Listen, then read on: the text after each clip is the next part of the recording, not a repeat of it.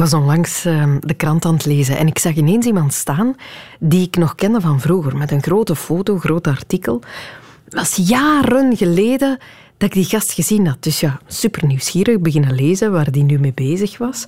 En ineens begon ik me af te vragen hoe het kwam dat wij elkaar al die tijd niet meer gezien hadden. Want dat was dus iemand die ik een tijd lang echt als vriend heb gehad. We zaten samen op school, theaterschool, waar we samen plannen bedachten om zowel de wereld van het theater als die van de radio voor goed te gaan veranderen. Je kent die fase. Je bent student, pas zelfstandig, licht baldadig. De wereld ligt aan je voeten, denk je op dat moment.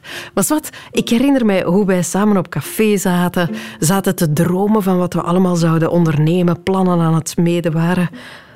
Maar dus op een dag is die vriendschap gewoon opgehouden. En ik kan mij op geen enkele manier herinneren hoe dat gekomen is.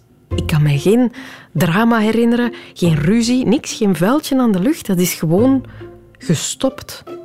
Zonder dat we ooit de wereld van theater of radio veranderd hebben. Maar dat is raar, hè? Hoe vriendschappen kunnen zijn en dan niet meer zijn. Hoe vrienden plots of soms heel langzaamaan uit je leven verdwijnen. Het einde van vriendschappen, dat is iets wat we heel erg weinig bespreken. Dus welkom in de wereld van Sophie. Of beter, dat bespraken we heel weinig. Er lijkt de jongste tijd wel iets te veranderen. Hoe langer, hoe meer worden onze vriendschappen een topic. En dat toont zich onder meer in onze cinema. Op korte tijd verschijnen drie films in de zalen die allemaal als centraal thema het einde van een vriendschap hebben. Lieve van Geels, filmjournalist voor VRT, die zag ze al alle drie. En de eerste die ik met hem besprak is de intussen al veel bekroonde Close van Lucas Dont. Over... Ja, een vriendschap tussen uh, twee jongens, opgroeiende jongens van een jaar of twaalf uh, zeker. En, en uh, ze spelen samen, ze slapen samen en ze dromen samen. Zijn vrienden voor het leven, hè? zo lijkt het wel. Beleven de zomer van hun leven. Ehm, en voor hen is dat een heel puur en heel evidente vriendschap hebben elkaar graag. En dan gaan ze naar school, naar de grote school, naar de humaniora. En dan krijgen ze daar plots vragen over. Mhm. Vragen, vragen eh, andere leerlingen van, zeg, zijn jullie een stel of zo? Of zijn jullie een koppel? En daar hadden ze zelf eigenlijk nog niet zo over nagedacht, want dat was een heel tedere relatie. Ze gaan wel lichamelijk met elkaar om, maar dat was nog helemaal niet seksueel.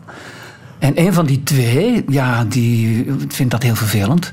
En ehm, die besluit om zijn vriend uh, wat op afstand te houden en hem wat uh, weg te duwen, want hij kan niet met die vragen overweg.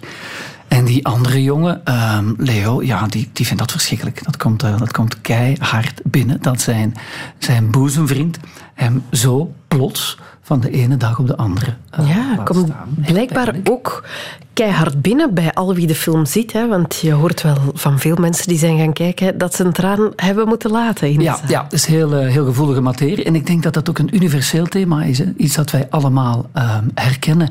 En door je beste vriend in de steek gelaten worden Ehm, ja, dat is, uh, dat is verschrikkelijk. Hè? Dan, dan voel je je helemaal alleen op de wereld, denk ik. Dan sta je plots helemaal in de kou.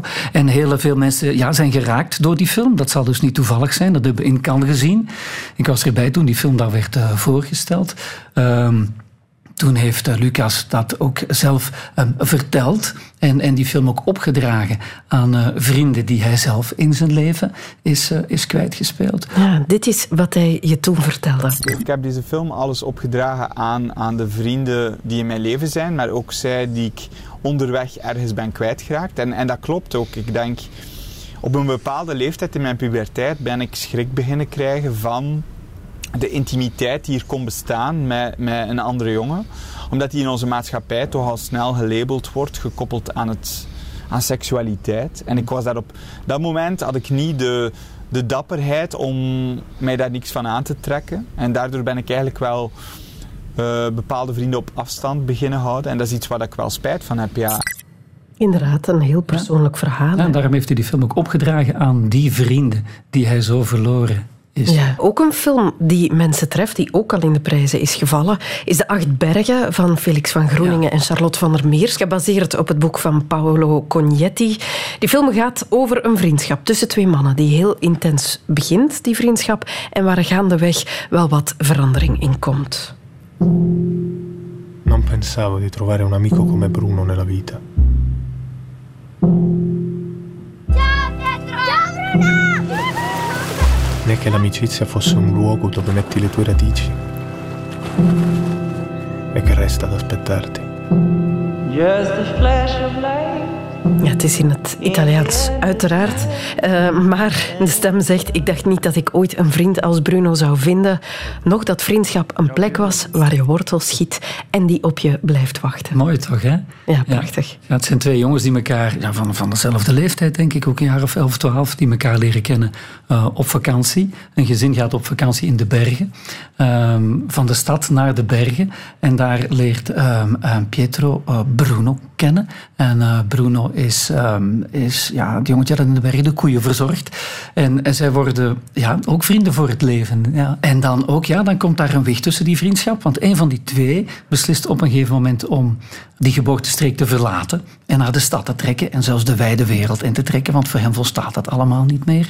En, en, en Bruno blijft um, achter en dan krijg je weer dat, dat, dat gegeven van dat, uh, van dat verlies. Ze vinden elkaar dan op een gegeven moment wel weer terug.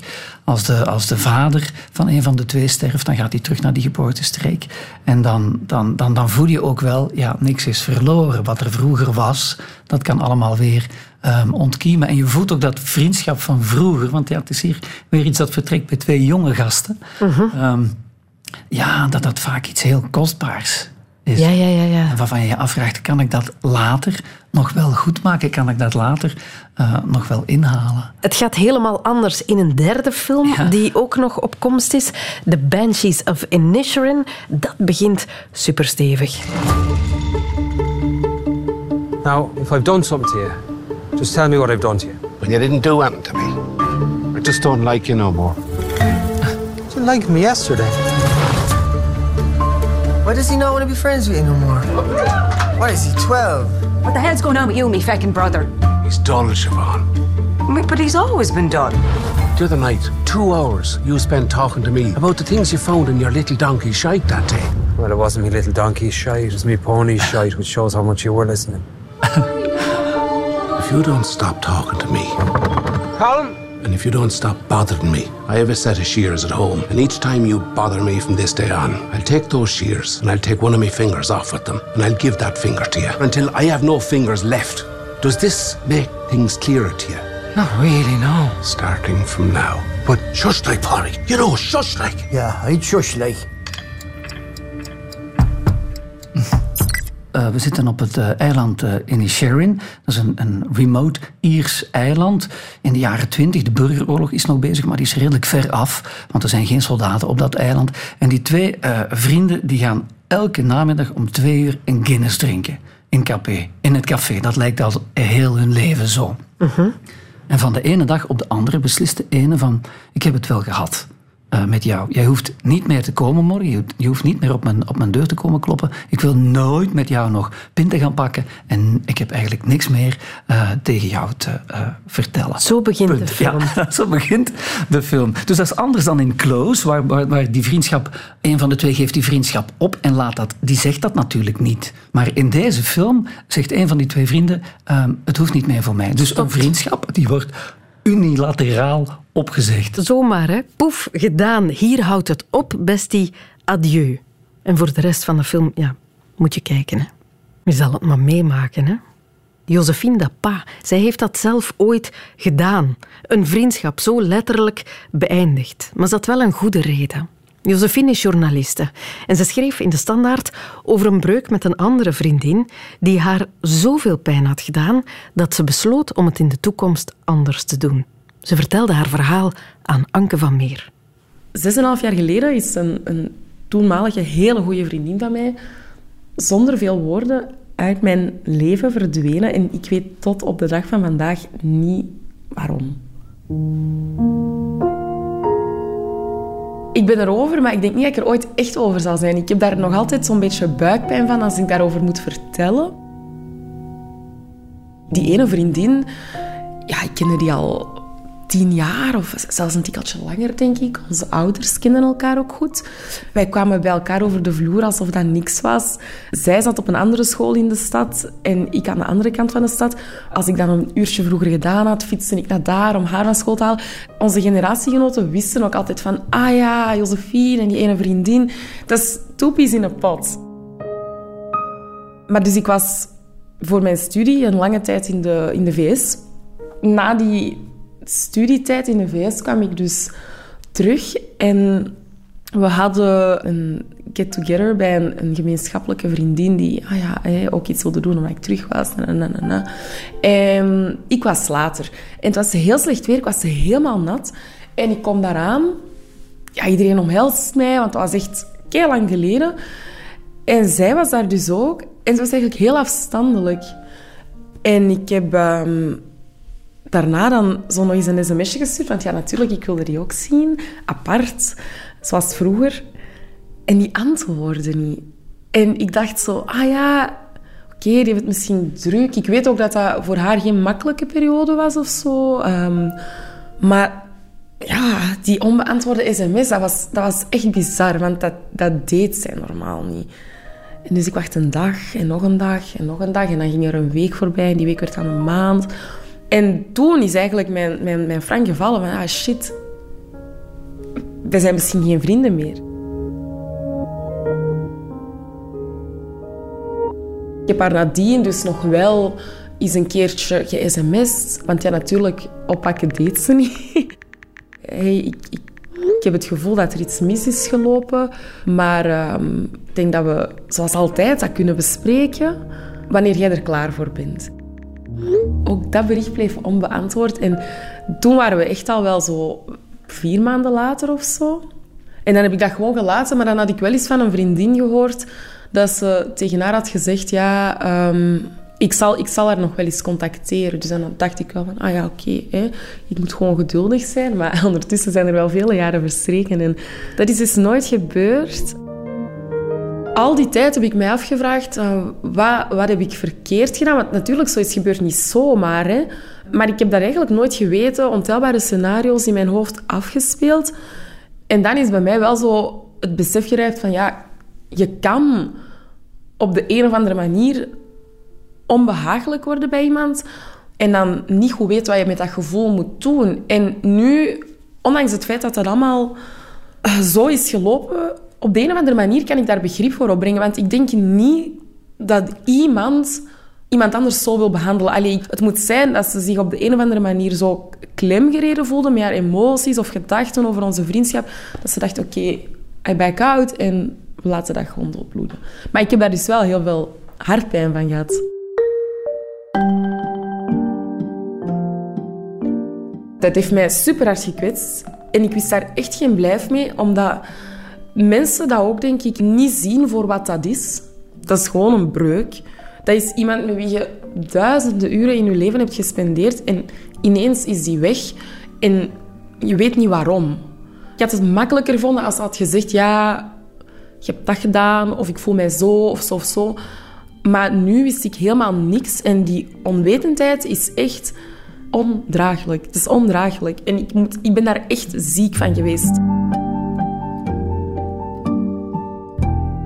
Als ik in mijn directe omgeving daar naar, naar, naar vroeg bij mensen, dan had je ja, ruwweg twee grote reacties. Uh, zot, waarom zou je nu zoiets doen? Laat dat gewoon voor wat is. En dan andere mensen die, die dan eigenlijk schoorvoeten toegeven...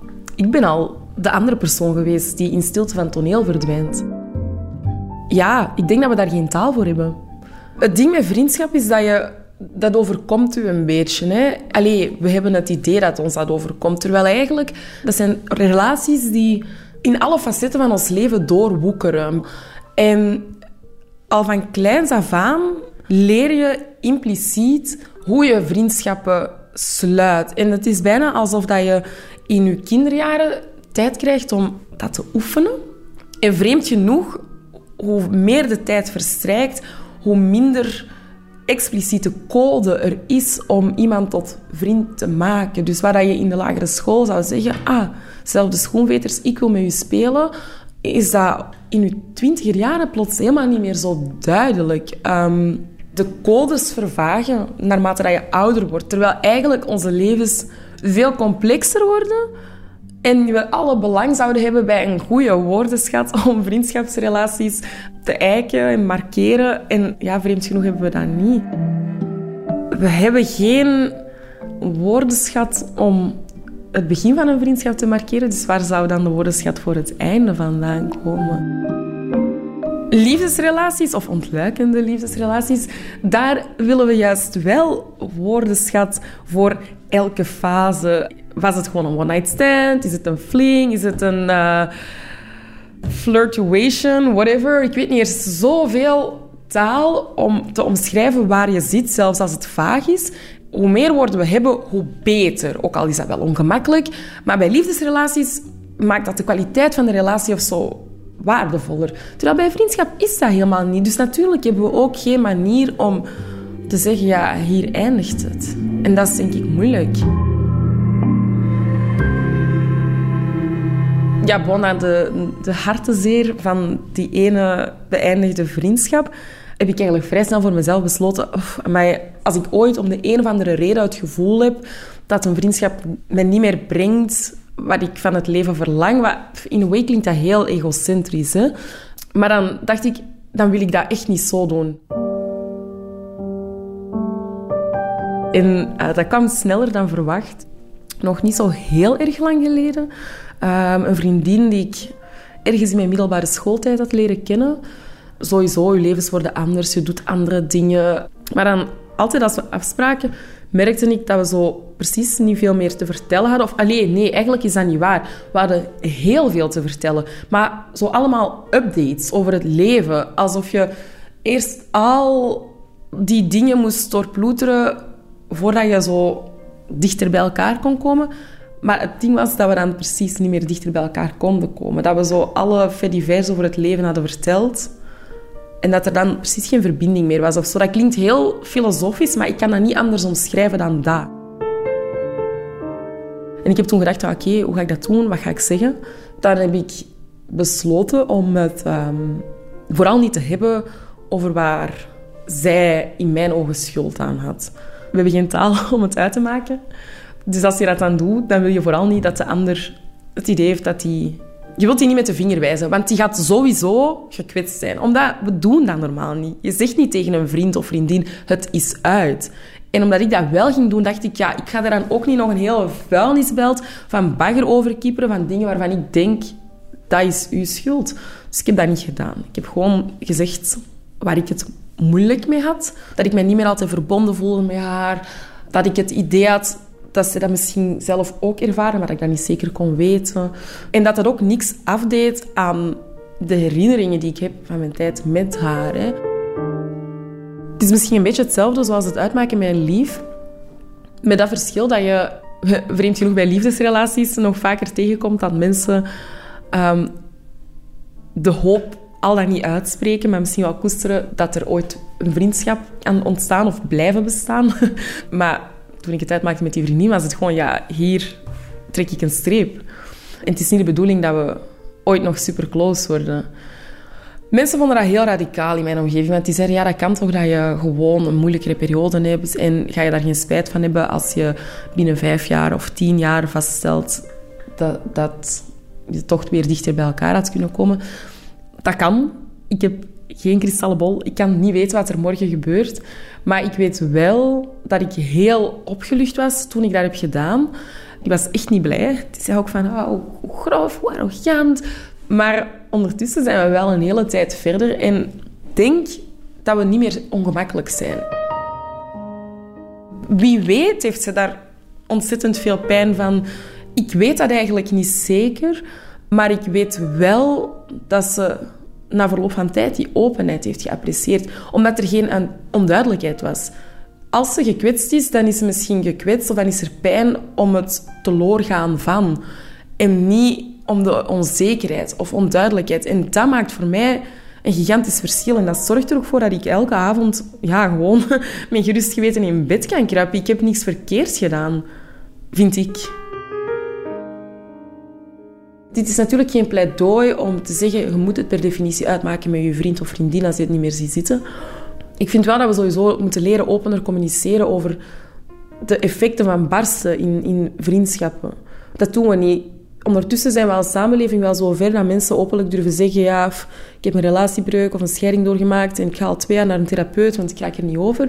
Maar voor vriendschap doen we dat niet, terwijl dat echt minstens even pijnlijk kan zijn. Toen bij mij dat besef rijpte, dat echt ja, uit was, ik, ben daar echt een week misselijk van geweest en zo niet kunnen eten. En dan zakte dat, maar die, die pijn, dat sluimerende, dat blijft toch altijd een beetje. Ja, laat ons daar gewoon over praten.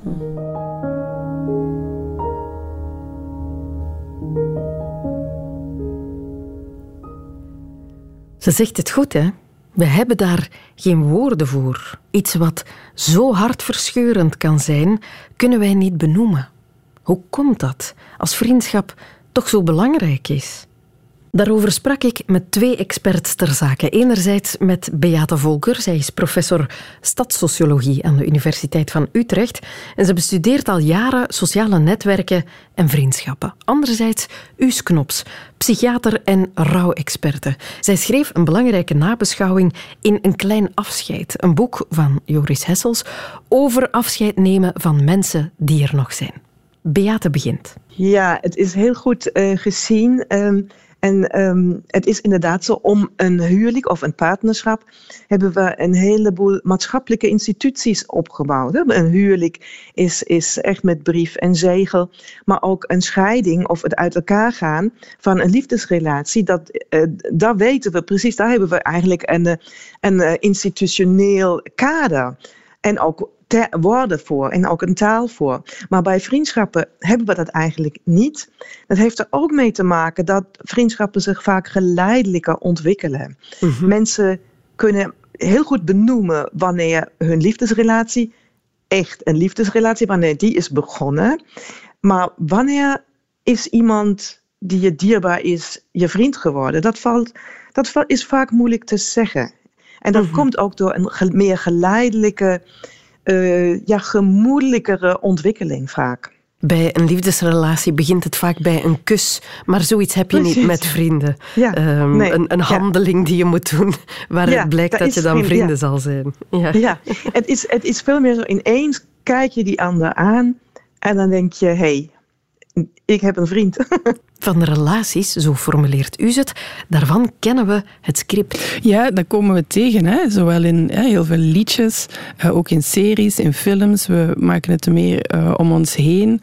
Uh, ook al in de lagere school bijvoorbeeld merken we van, ah ja, er zijn echtscheidingen, er zijn relatiebreuken. Maar over vriendschapsbreuken gaat het alleszins veel minder over. Als je tijdschriften openslaat, dan worden we op de hoogte gebracht van relatiebreuken, van BV's of wat dan ook. Maar vriendschapsbreuken is iets waar het veel minder over gaat. Dus we hebben daar veel minder een beeld van, van wat er allemaal bij komt kijken. We hebben ook veel minder het idee van, ah ja, dat is inderdaad een deel van vriendschap. We krijgen soms het idee of de illusie dat vriendschap uh, geen eindigheid kent, dat dat tot in uh, het oneindige kan doorgaan, tot als we het dan plots zelf meemaken dat het ook wel anders is. En meemaken zullen we het sowieso. Verschillende malen in ons leven zullen we vrienden verliezen en weer nieuwe vrienden maken. Gelukkig zijn niet al die breuken problematisch. Soms verwatert het gewoon. Ja, en dat zijn vaak kleine dingen. Um, verhuizing, um, uh, soms het wisselen van een sportclub. Dus er gebeurt iets waardoor je elkaar minder vaak tegenkomt en je eigenlijk veel meer moeite zou moeten doen. En als je dat niet doet, nou, dan begint eigenlijk het verwateren. En er komen ook weer andere mensen in je leven. Dus je leven is heel snel weer vol. En, en dan, eh, ja, dan kan het uitdoven. Ah, Als dat wederzijds is, en, eh, en dan, dan is daar eigenlijk niks mis mee. Want het mooie is, je kunt elkaar ook weer terugvinden. Dat gebeurt ook. Dat uh, mensen ineens beseffen, jeetje, ik heb nu al echt maandenlang uh, niks meer gehoord van iemand of ook niks meer laten horen. En dan contact opnemen, dat is uh, heel vaak wordt dat heel enthousiast Er zijn nog factoren die een vriendschap kunnen sterk houden of die net kunnen meespelen bij het teloorgaan van een vriendschap. Als je al heel lang met elkaar door het leven bent gegaan, is het ook een goede voorspeller dat het zo zal blijven. Dat, eigenlijk is het heel simpel, maar het is wel echt zo.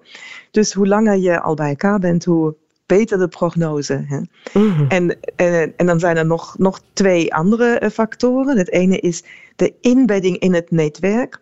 Dus als een vriendschap eigenlijk ingebed is in een heel netwerk van vrienden. Of als de kinderen ook met elkaar bevriend zijn. Hè? Of je hebt nog me- meer gemeenschappelijke vrienden. Dat is ook een stabiliserende factor. Er is nog één factor die we ook nog benoemen. En dat is een gelijkenis. Dus we zien ook dat ehm, vriendschappen onder mensen die overeenkomstige kenmerken hebben. En dat kan zijn eh, leeftijd, seks, opleiding, migratieachtergrond. Die zijn ook wat stabieler. Ah, ja. Dus je zoekt in vrienden ook een gelijkenis, een, een spiegel, ook een bevestiging van wie je zelf bent. En dat zijn toch relaties die wat stabieler zijn.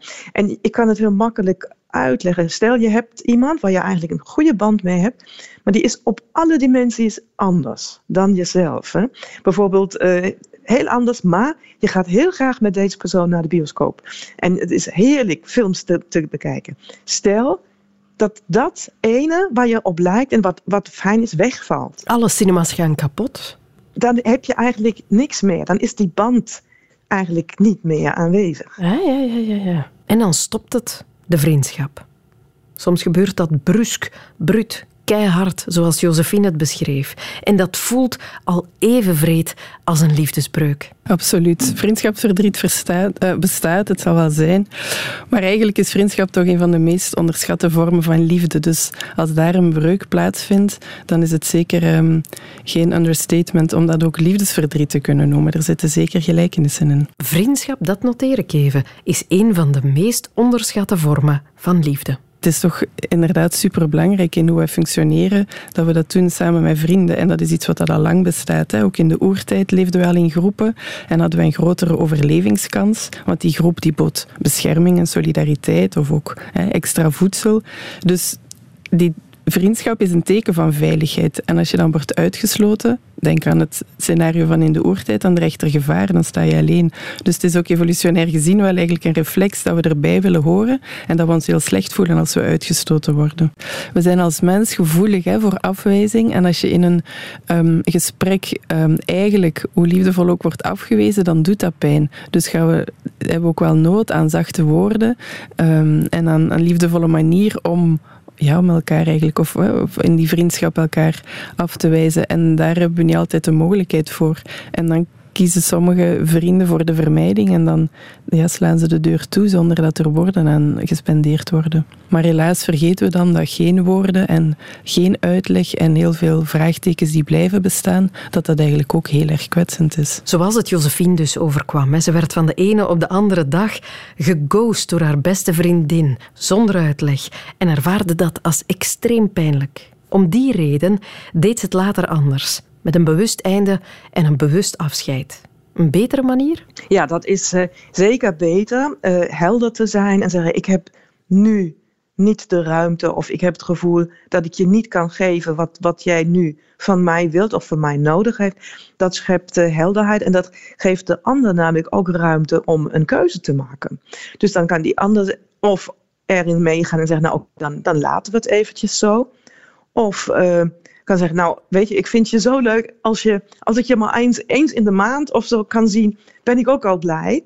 Maar dan kan die erover beslissen en dat mm -hmm. is heel belangrijk. Ook u gelooft in de waarde van wat zij dan een exitgesprek noemt.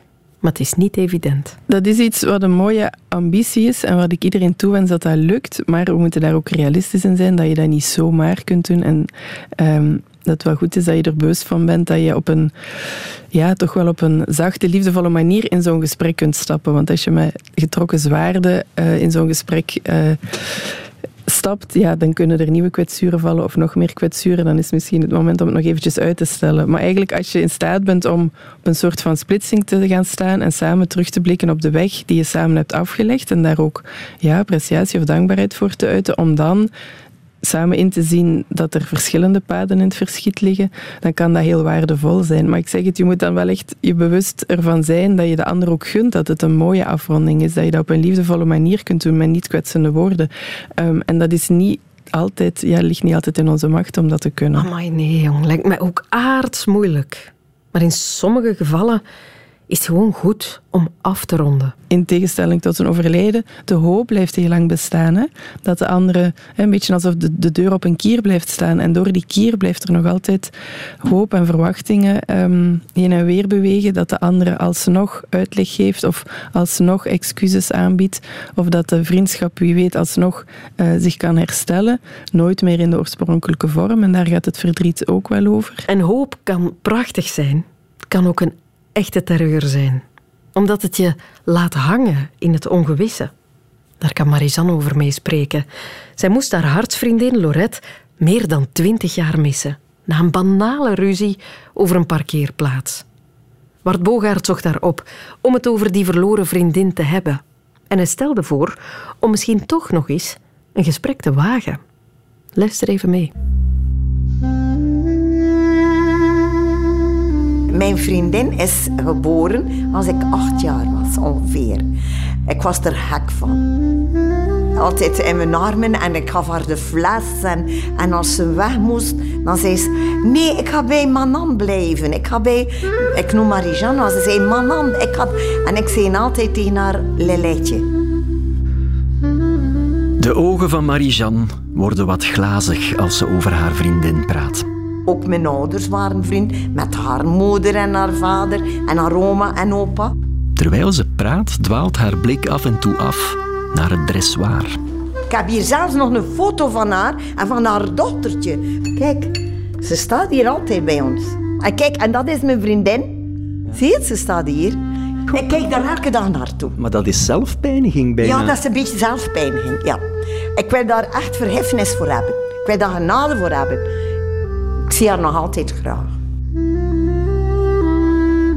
Meer dan twintig jaar lang hebben ze elkaar niet gesproken of gezien. Dan ben ik naar de kust gegaan. En ik had daar dus eh, een, een villaatje. En zij kwam iedere maandag met haar mama kaarten bij mij. In de namiddag was, was ik de maandag altijd vrij. En dan zaten wij tezamen te kaarten. We hebben ons echt altijd vrij geamuseerd. Als zij, als zij naar Zeebrugge kwam, was daar plaats vrij om haar auto te zetten. Omdat ik een groot huis had met een groot akken die openging en zij kon haar wagen daar zetten. Op de oprit van Marijan in Zeebrugge stond een paaltje met twee nummerplaten. Die van Marijan en die van haar vriendin. Dus ze heeft nooit geen miserie gehad om, het, om haar auto daar te plaatsen. Op een dag vertrekt ze met een andere vriendin naar Tenerife. En we zaten s'avonds een wijntje te drinken of zo. En ja, dan vertelde ik zo. Ja, je vertelt dan soms ja, dingen die soms een keer op je zenuwen werken. Of die, die eigenlijk, dat je zegt, is dat nog vriendschap of wat is het? Ik had misschien een glas champagne gedronken of ik weet niet. En ja, ik zeg ja, die notto en dit en dat. In mijn geest was het, was het allemaal zo'n beetje... Oh, en ik zeg ja tegen die vriendin, het is soms een keer lastig. Maar we hebben daar dan verder niet meer over, over gezeverd eigenlijk. Je vond het lastig dat die auto soms voor je doorstond? Soms, ja, soms, soms was dat heel lastig. Als Marie-Jeanne na een week terug thuis komt, belt ze zoals gewoonlijk haar vriendin op voor de vaste afspraak op maandag. Kom jullie af? Uh, nee, zegt ze, uh, ik kan niet, kan niet meer komen. En ik, want hetgeen dat je toch gezegd hebt van die auto, van dat plaatsen en zo. Ik zeg, ze, nee, ik kan niet meer komen. Die andere vriendin had dat doorverteld? Die had dat doorverteld aan haar. En zij was beledigd. Ze heeft de telefoon toegelaten. En ik heb hem ook toegelaten.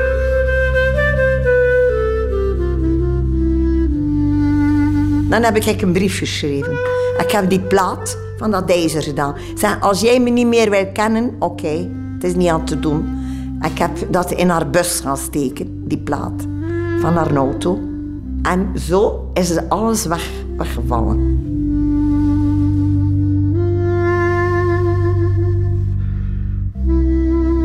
Een levenslange vriendschap komt brusk ten einde door een banale discussie over een parkeerplaats. Ik ga even advocaat van de duivel spelen. Hè? Ja. Je zei daarnet dat je een brief hebt geschreven, dat je die nummerplaat in haar brievenbus hebt gestopt. Is het misschien daarom dat ze kwaad is op jou? Want dat is ook wel een beetje een Ja. agressieve daad, hè? Dat, dat, is wel, dat is misschien daarvoor. Ik was wel die avond, omdat ik jaren aan een stuk, iedere maandag tezamen. Hé? En als we dan nog elkaar zagen, dan, dan was dat, ik weet niet wat. Altijd liefde tussen ons. Voor zo'n onnozeligheid, waarom? Dat is toch niet nodig? Ik slaap er niet van hoor. Ik, echt, ik heb er last van. Ik begrijp het niet dat je kan als mens niet vergeven. Ik ben daar spijtig voor. Maar echt, ik zie haar nog altijd graag. Als zij voor mij zou staan, dan zou ik zeker haar in mijn armen nemen en haar kussen en zeggen: Vergeef me als ik je pijn gedaan heb. Ik zou het zeker zeggen. Kan niet meer ruzie, in ruzie leven met iemand. Ik wil je helpen, Marijan. Ja, maar oeh, dat gaat niet, hè? Dan gaan we haar niet eens proberen te bellen. Ja, nu. Ja? Ah, wel, ik wil dat nog een keer proberen. Ah, wel, oké.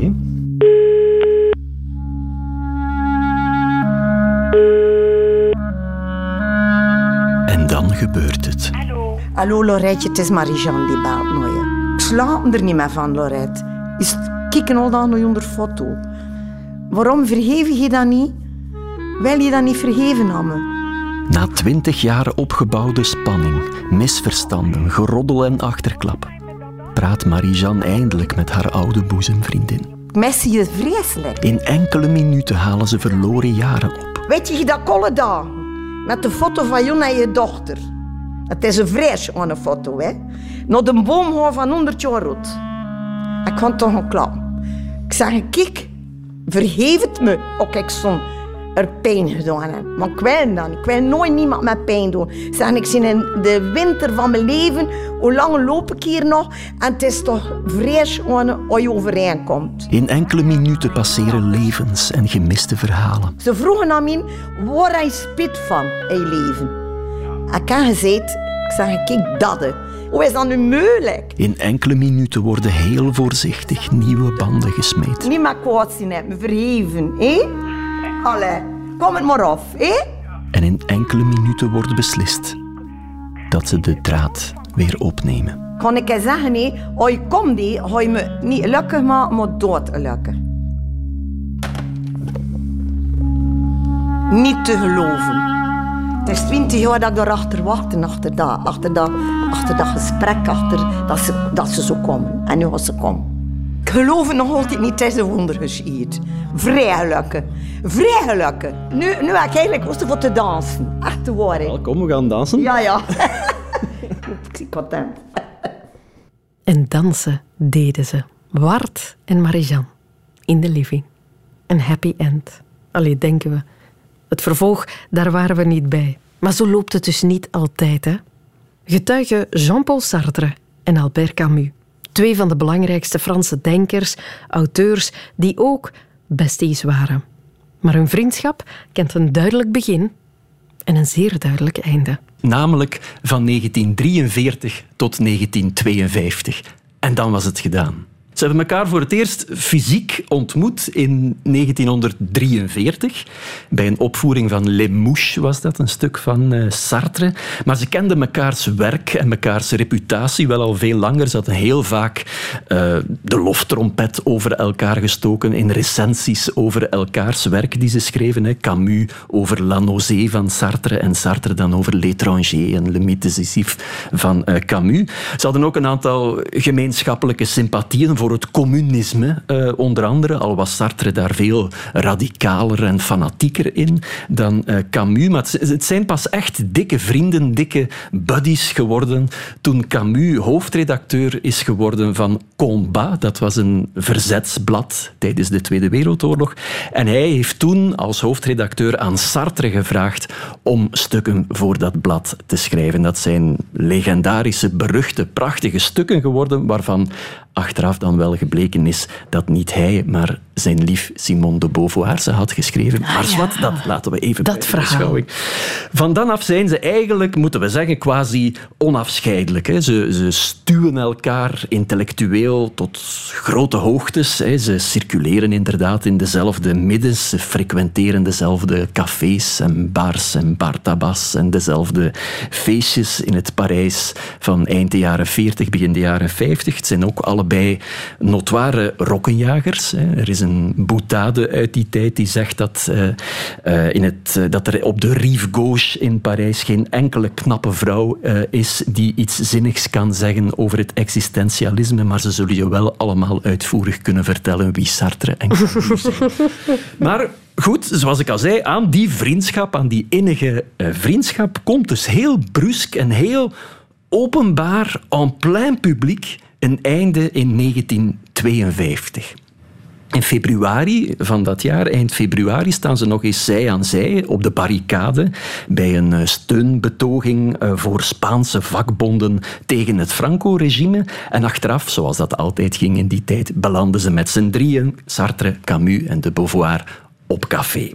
En daar doet Sartre een kleine aankondiging. Sartre kondigt aan dat hij in het volgende nummer van Le Temps Moderne, dat is een tijdschrift waar Sartre de stichter van is en, en dat zowat het epicentrum is van het Parijse intellectuele leven, dat daar in de volgende editie van dat tijdschrift een recensie zal verschijnen van het nieuwste boek van Camus, L'homme révolté. Dat is een soort grote, breedvoerige filosofische analyse van rebellie en revolutie, waarin Camus zijn afschuw uitdrukt voor de vreselijke excessen van het communisme. Hij noemt daarin maar liefst 166 denkers bij naam, maar hij noemt daarin niet Sartre zelf.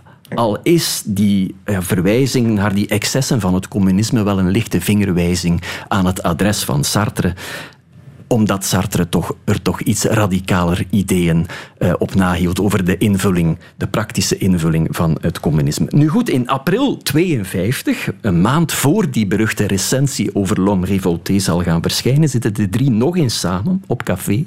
We weten ook waar, aan de Place Saint-Sulpice. En dat is de allerlaatste ontmoeting van hun drieën samen. Camus die zit te vertellen tijdens dat uitje op café, op dat terras, over een paar slechte recensies die hij heeft gekregen over L'Homme Révolté. Maar hij maakt er zich eigenlijk niet zo druk over. Hij zegt, kijk, die slechte recensies die komen zowel van de linkerzijde als van de rechterzijde. Dus het zal wel goed zijn als ze van langs weerszijden komen. En Sartre en de Beauvoir, ja, die zitten Camus aan te horen en die voelen zich hoe langer, hoe meer ongemakkelijk. Die zitten wat op een stoel te schuiven, die zijn gegeneerd, want zij zelf, zij vinden het boek verschrikkelijk. Oei. Ze vinden het vreselijk. Je merkt dat ook aan briefwisselingen uit die tijd. Ze schrijven dat Camus in dat boek L'Homme Révolté anticommunistisch is. Dat hij anti-existentialistisch is. En zelfs anti-filosofisch. Antifilosofisch. Dus zij zitten met heel grote persoonlijke bezwaren tegen dat boek, maar ze durven hem dat niet in het gezicht zeggen. Ook al merken ze dat Camus ja, er lijkt van uit te gaan dat het met hun recensie, of met de recensie van Sartre, dat het wel zal meevallen. Dat zijn vrienden, ook al zijn ze het misschien niet helemaal met hem eens, dat ze hem wel zullen steunen. Maar wat doet Sartre? Hij beslist, ja, je moet het zo zien, hij beslist om uit de boksring te stappen nog voor de bokskamp begonnen is. Wat doet hij? Hij vraagt aan een jonge redacteur van Temps Moderne, van dat tijdschrift, Francis Jonson, 29 jaar op dat moment, om die recensie te schrijven. Hij zegt, kijk, ik zal ze zelf niet schrijven, Mhm. laat het schrijven door iemand anders. Maar die Jonson in al zijn jeugdige bravoure en trots omdat hij voor dat tijdschrift mag werken en al zijn profileringsdrang, ja, die probeert eigenlijk in dat stuk nog Sartriaanser te zijn dan Sartre zelf. Ah, ja. En hij maakt Camus twintig bladzijden lang compleet met de grond gelijk. Hij noemt hem een hoge priester van de absolute moraliteit. Hij noemt hem een anticommunistische hond. Hij verwijt hem Marx, Engels en Hegel niet gelezen te hebben. Hij verwijt hem alleen maar geïnteresseerd te zijn in het intellectuele en het artistieke in plaats van in de substructuren van de economische realiteit enzovoort. En wereldvreemdheid, al die woorden vallen. En Camus die leest dat, die leest die recensie in het tijdschrift van zijn goede vriend Sartre en hij is in shock. Uiteraard inhoudelijk is hij in shock over wat daar staat, maar misschien evenzeer over het feit dat Sartre het aan een jonge redacteur heeft gevraagd om dat stuk te schrijven en dat hij het lef niet heeft gehad om dat zelf te schrijven. Hij is ook meteen ervan overtuigd dat het Sartre is die de pen van Janson Oh, nee. heeft vastgehouden. En hij schrijft in zijn dagboek, eh, bijna heel paranoïde. Hij schrijft van, kijk, wie zijn mijn vrienden eigenlijk nog? Eh, ze waren misschien wel nooit mijn vrienden. Ik heb hen blijkbaar altijd beledigd met waar ik in geloof. Vandaar hun vreselijke onvermogen, schrijft hij, om hoffelijk te blijven. Maar hij beslist zelf een antwoord te schrijven in Les Moderne, een antwoord op die recensie. En in dat antwoord is hij iets milder. Eh, ja, dat, dat, dat antwoord verschijnt in de september-editie dan van Le Temps Moderne. En dat is een stuk waarin je, ja, waarin je af en toe wel zijn gekrenkte trots wat ziet doorcijpelen, maar waarin hij Janson en al zeker Sartre niet bij naam noemt. Hij schrijft hem aan met Monsieur le Directeur. En hij vraagt zich tussen neus en lippen wel fijntjes af op het einde van dat, dat stuk, wanneer hij in Le Temps Moderne eens iets zal lezen over de gruwelen bijvoorbeeld van de Gulag-archipel, waar op dat moment beelden van naar buiten zijn gekomen. En die een van die vreselijke excessen is van het communisme waar, waar Camus zo'n hekel aan gekregen heeft. Waarop Sartre dan weer op zijn beurt helemaal in zijn wiek schiet en in het daaropvolgende nummer van Le Temps Moderne radicaal, compleet, openlijk breekt met zijn goede vriend Albert Camus met de woorden Notre amitié n'était pas facile, mais je la regretterai. Onze vriendschap was niet eenvoudig, maar ik zal ze missen. Dat schrijft hij. Maar daarmee zegt hij eigenlijk ook van kijk, hier houdt het op. Het is gedaan. En er begint een periode van jaren waarin de twee, Camus en Sartre, de ene eh, schimpscheut, de ene hatelijke eh, toespeling, al dan niet bedekt, op elkaars gedachtegoed over en weer sturen via allerhande geschriften. Allemaal en plein publiek dus. Er ontstaat een echt schisma, een echte breuk in de Franse intellectuele wereld. Of je bent voor Sartre of je bent voor Camus. Er is geen enkele middenweg mogelijk. En dat is nu net wat de Sartre ook schrijft in dat vlammend stuk, hè, waarin hij die vriendschap met Camus beëindigde. Hij schrijft daarin, kijk, het gevaar met vriendschap, dat is dat het totalitair wordt. Je bent het eens met alles, of je maakt ruzie. En wie geen kant kiest, schrijft hij, die is een militant van een onbestaande partij, waardoor er op een hoger niveau weer een, ruimere, een ruimer debat over vriendschap Maar wel super interessant. ja, kan vriendschap eh, intellectuele meningsverschillen overstijgen en au fond overleven. Ze hebben dat experiment maar heel even kunnen verder zetten, een paar jaar, want in 1960 is Albert Camus verongelukt op 46 jaar. En Sartre ja, die schrijft dan een herinneringsartikel, een in memoriam, waarin hij zegt dat hij zich ook na de ruptuur, de décrochage, zoals hij het noemt, tussen die twee, bij elk nieuw stuk dat hij geschreven heeft, is blijven afvragen wat zijn oude vriend Camus ervan zou vinden. En hij voegt er ook nog aan toe dat Camus de laatste vriend is die hij ooit heeft gehad. Oh. Oh, toch, dat is zo droef, hè, die twee. En vandaag hebben we dan films om over vriendschappen en wat er kan mislopen onder vrienden na te denken. Maar dat gesprek starten wij als maatschappij nog maar op. Wie een liefdesbreuk wil verwerken, die kan in ontelbaar veel boeken en songs en films en theaterstukken terecht. Wie vriendschapsverdriet voelt, die heeft wel wat minder keuze. Mocht jij in een Josephine, Sartre of Camus-historie verwikkeld zitten, Babette Mone heeft haar uiterste best gedaan om wat troostplaten voor je bijeen te zoeken. Ik moet zeggen, de vijver om uit te vissen is merkelijk kleiner dan bij eh, de gewone heartbreak songs. Maar het goede nieuws is toch wel, er zijn eigenlijk ook wel heel wat songs daarover. En ook songs voor elke fase van het rouwproces waar je dan door moet. Ah ja, dat is toch ook wel weer fijn. Het begin, denk ik, van als het verdriet en de woede zo nog heel vers is, dan zou ik eigenlijk eh, Scum willen aanraden van Nick Cave. Mhm. Eh, dat is een nummer dat hij geschreven heeft over een zekere Matt Snow. Matt Snow was een muziekjournalist waar hij in het begin heel erg mee opliep. Ze hebben zelfs op een bepaald moment ook een kamer gedeeld. Ze waren heel goede vrienden. En dan ja, is die vriendschap wat verwaterd, zijn ze elkaar wat minder beginnen zien, maar ze droegen elkaar nog altijd een warm hart toe. Tot op een bepaald moment Nick Cave een plaat uitbracht en Matt Snow, muziekjournalist als hij is, zijn job deed en daar een slechte recensie over schreef. Dat is bij Nick Cave totaal in het verkeerde keelgat eh, geschoten. Sartre en Camus geweest. En inderdaad, en een paar weken later heeft hij dan Scum uitgebracht.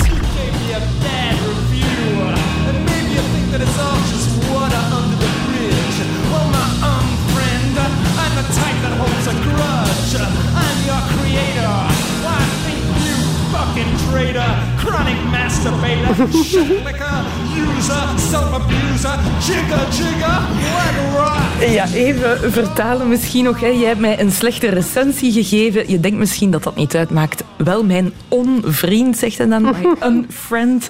Ik ben het type dat daar wel degelijk aan tilt. En ja, dan nog wat Engelse scheldwoorden. Hè. You, you fucking traitor, chronic masturbator. Dat vind ik een goeie. Chronic masturbator. Fantastisch is dat. En dan hoor je zo op, op de achtergrond nog wat gerochel om echt aan te tonen van ik walg zo hard van mijn voormalige vriend. Nu, die vriend, die met Snow, heeft dat eigenlijk heel sportief opgenomen. Die heeft gezegd, ja, ik ben eigenlijk liever geen voetnoot in de muziekgeschiedenis. En op die manier eh, is mijn invloed dan toch ook vereeuwigd. Dus dit is echt een goeie voor zo die eerste woedende fase. En Ja. ook de ontkenning dat je elkaar ooit eigenlijk stiekem wel heel graag gezien hebt. En nog eentje die in dat eh, straatje past, is deze.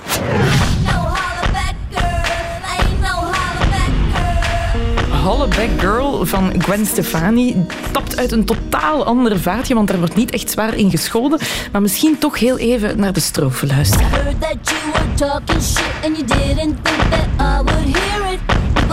Talking like that, getting everybody fired up. So I'm ready to attack, gonna lead the back, gonna get a touchdown, gonna take you out. That's right, put your pom poms down, getting everybody fired up. De boodschap is wel duidelijk. Hè. Ik heb gehoord dat jij slecht over me praat. Ik dacht, jij dacht waarschijnlijk dat je dat niet te weten eh, zou komen. Maar ik ben hier wel, ik heb het allemaal gehoord en ik ga u eens iets laten zien.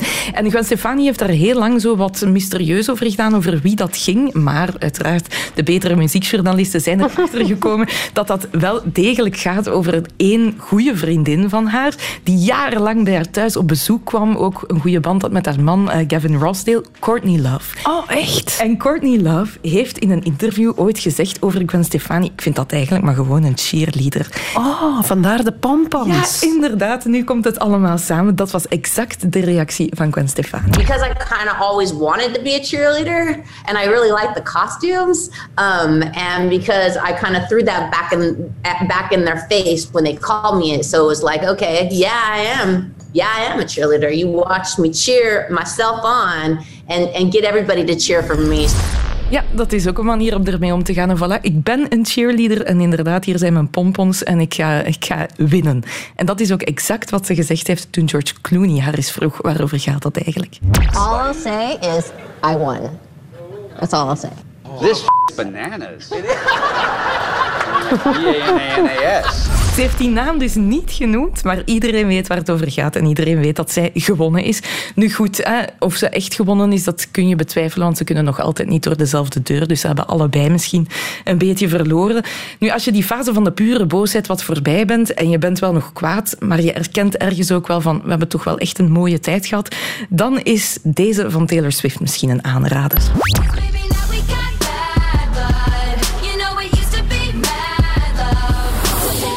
Bad Blood, eh, als je de tekst ernaast legt, dat is heel erg duidelijk van het is ooit heel goed geweest tussen ons en nu is het allemaal kapot omdat jij een stomme fout gemaakt hebt. En dat nummer gaat dan weer over Katy Perry. En de reden dat zij ruzie hebben, dat is eigenlijk te belachelijk voor woorden. Heel kort gezegd gaat het over achtergronddansers. Taylor Swift beweert dat Katy Perry haar achtergronddansers is komen stelen. Katy Perry beweert dat die achtergronddansers al onder contract zaten bij haar. Dat zij heeft gezegd, ja, je mag eventjes mee met Taylor Swift op tour, maar als ik terug vertrek op tour, is het wel de bedoeling dat je bij mij komt. Dus eigenlijk een futiliteit, want er zijn Ja, genoeg achtergronddansers op de wereld. En er zijn toch ook managers om dat soort zever op te lossen, Ja, niet? maar dat is heel persoonlijk geworden. En Taylor Swift is er altijd wat van weggebleven. Heeft Katy Perry ook nooit genoemd in dat nummer. Maar Katy Perry noemt haar wel bij naam. Honestly, it's really like she started it and it's time for her to finish it. It's about backing dancers, right? Yeah, it's about backing dancers. I love that it's so backing crazy. And I tried to talk to her about it and she she wouldn't speak to Oh, me. you tried to talk to her about it? It was a full shutdown and then she writes a song about me and I'm like, "Okay, cool, cool, cool. That's how you want to deal with it?" Karma. Ja, dus Katy Perry heel erg boos, karma. En ze geloofde dan echt dat dat slechte karma Taylor Swift nog wel eh, te pakken ging krijgen. Ze heeft zelf ook wel nog bijgedragen aan haar eigen slechte karma. Taylor dan op haar manier weer aan dat van haar. We zouden een hele uitzending kunnen vullen met wat daar allemaal gebeurd is. Maar laat ons zeggen van het is intussen goed gekomen tussen die twee. Ze kunnen weer door dezelfde deur. En wij moeten natuurlijk dringend door naar fase 3. Het groot verdriet, hè, want dat komt dan als derde. En daar heb ik eigenlijk twee grote aanraders eh, voor je. Toevallig ook allebei van, eh, van twee mannen die niet aan de grote klok willen hangen over wie hun nummer eh, precies gaat. De eerste komt van Phineas, die je ook kent als de broer en producer van eh, Billie Eilish. En die heeft een grote ruzie gehad met een van zijn beste vrienden sinds zijn jeugdjaren. Wat daar exact gebeurd is, wil hij niet zeggen, maar hij heeft er wel een nummer over geschreven en, en hij vond het heel belangrijk dat dat een eerlijk nummer was. I wanted to be really careful with writing this song. I think it's really easy to be like the altruistic hero of your own narrative and story, and I, I wanted to be really careful to not do that in this song. So there's sort of lines about replaying arguments we'd had and you know things I felt that I'd not done as well as I wish I had. Ja, hij zegt dat het is heel verleidelijk om het dan te schrijven vanuit jouw perspectief als held. Maar ik wil eerlijk toegeven dat ik ook wel echt fouten gemaakt heb in die vriendschap. En dat heeft dan geresulteerd in I Lost a Friend. I'll be lying awake, counting all the mistakes I've made, replaying fights. I know I'll be alright, but I'm not tonight.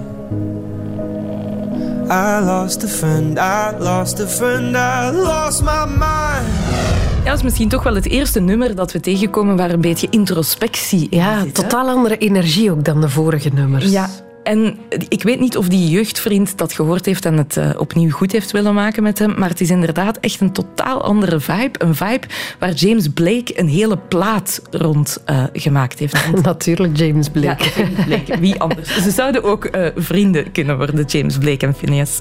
we all we all get betrayed at some point in our lives. We all go through shit that I've talked about mostly. Mostly, to be honest, for me, it was actually a unique feeling. I mean, I hadn't really had that before. So, you know, there, yeah, I, there are heartbreak.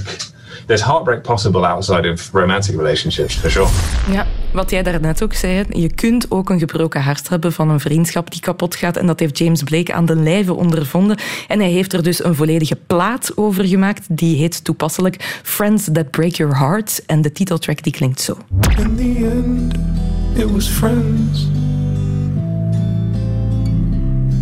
It was friends who broke my heart.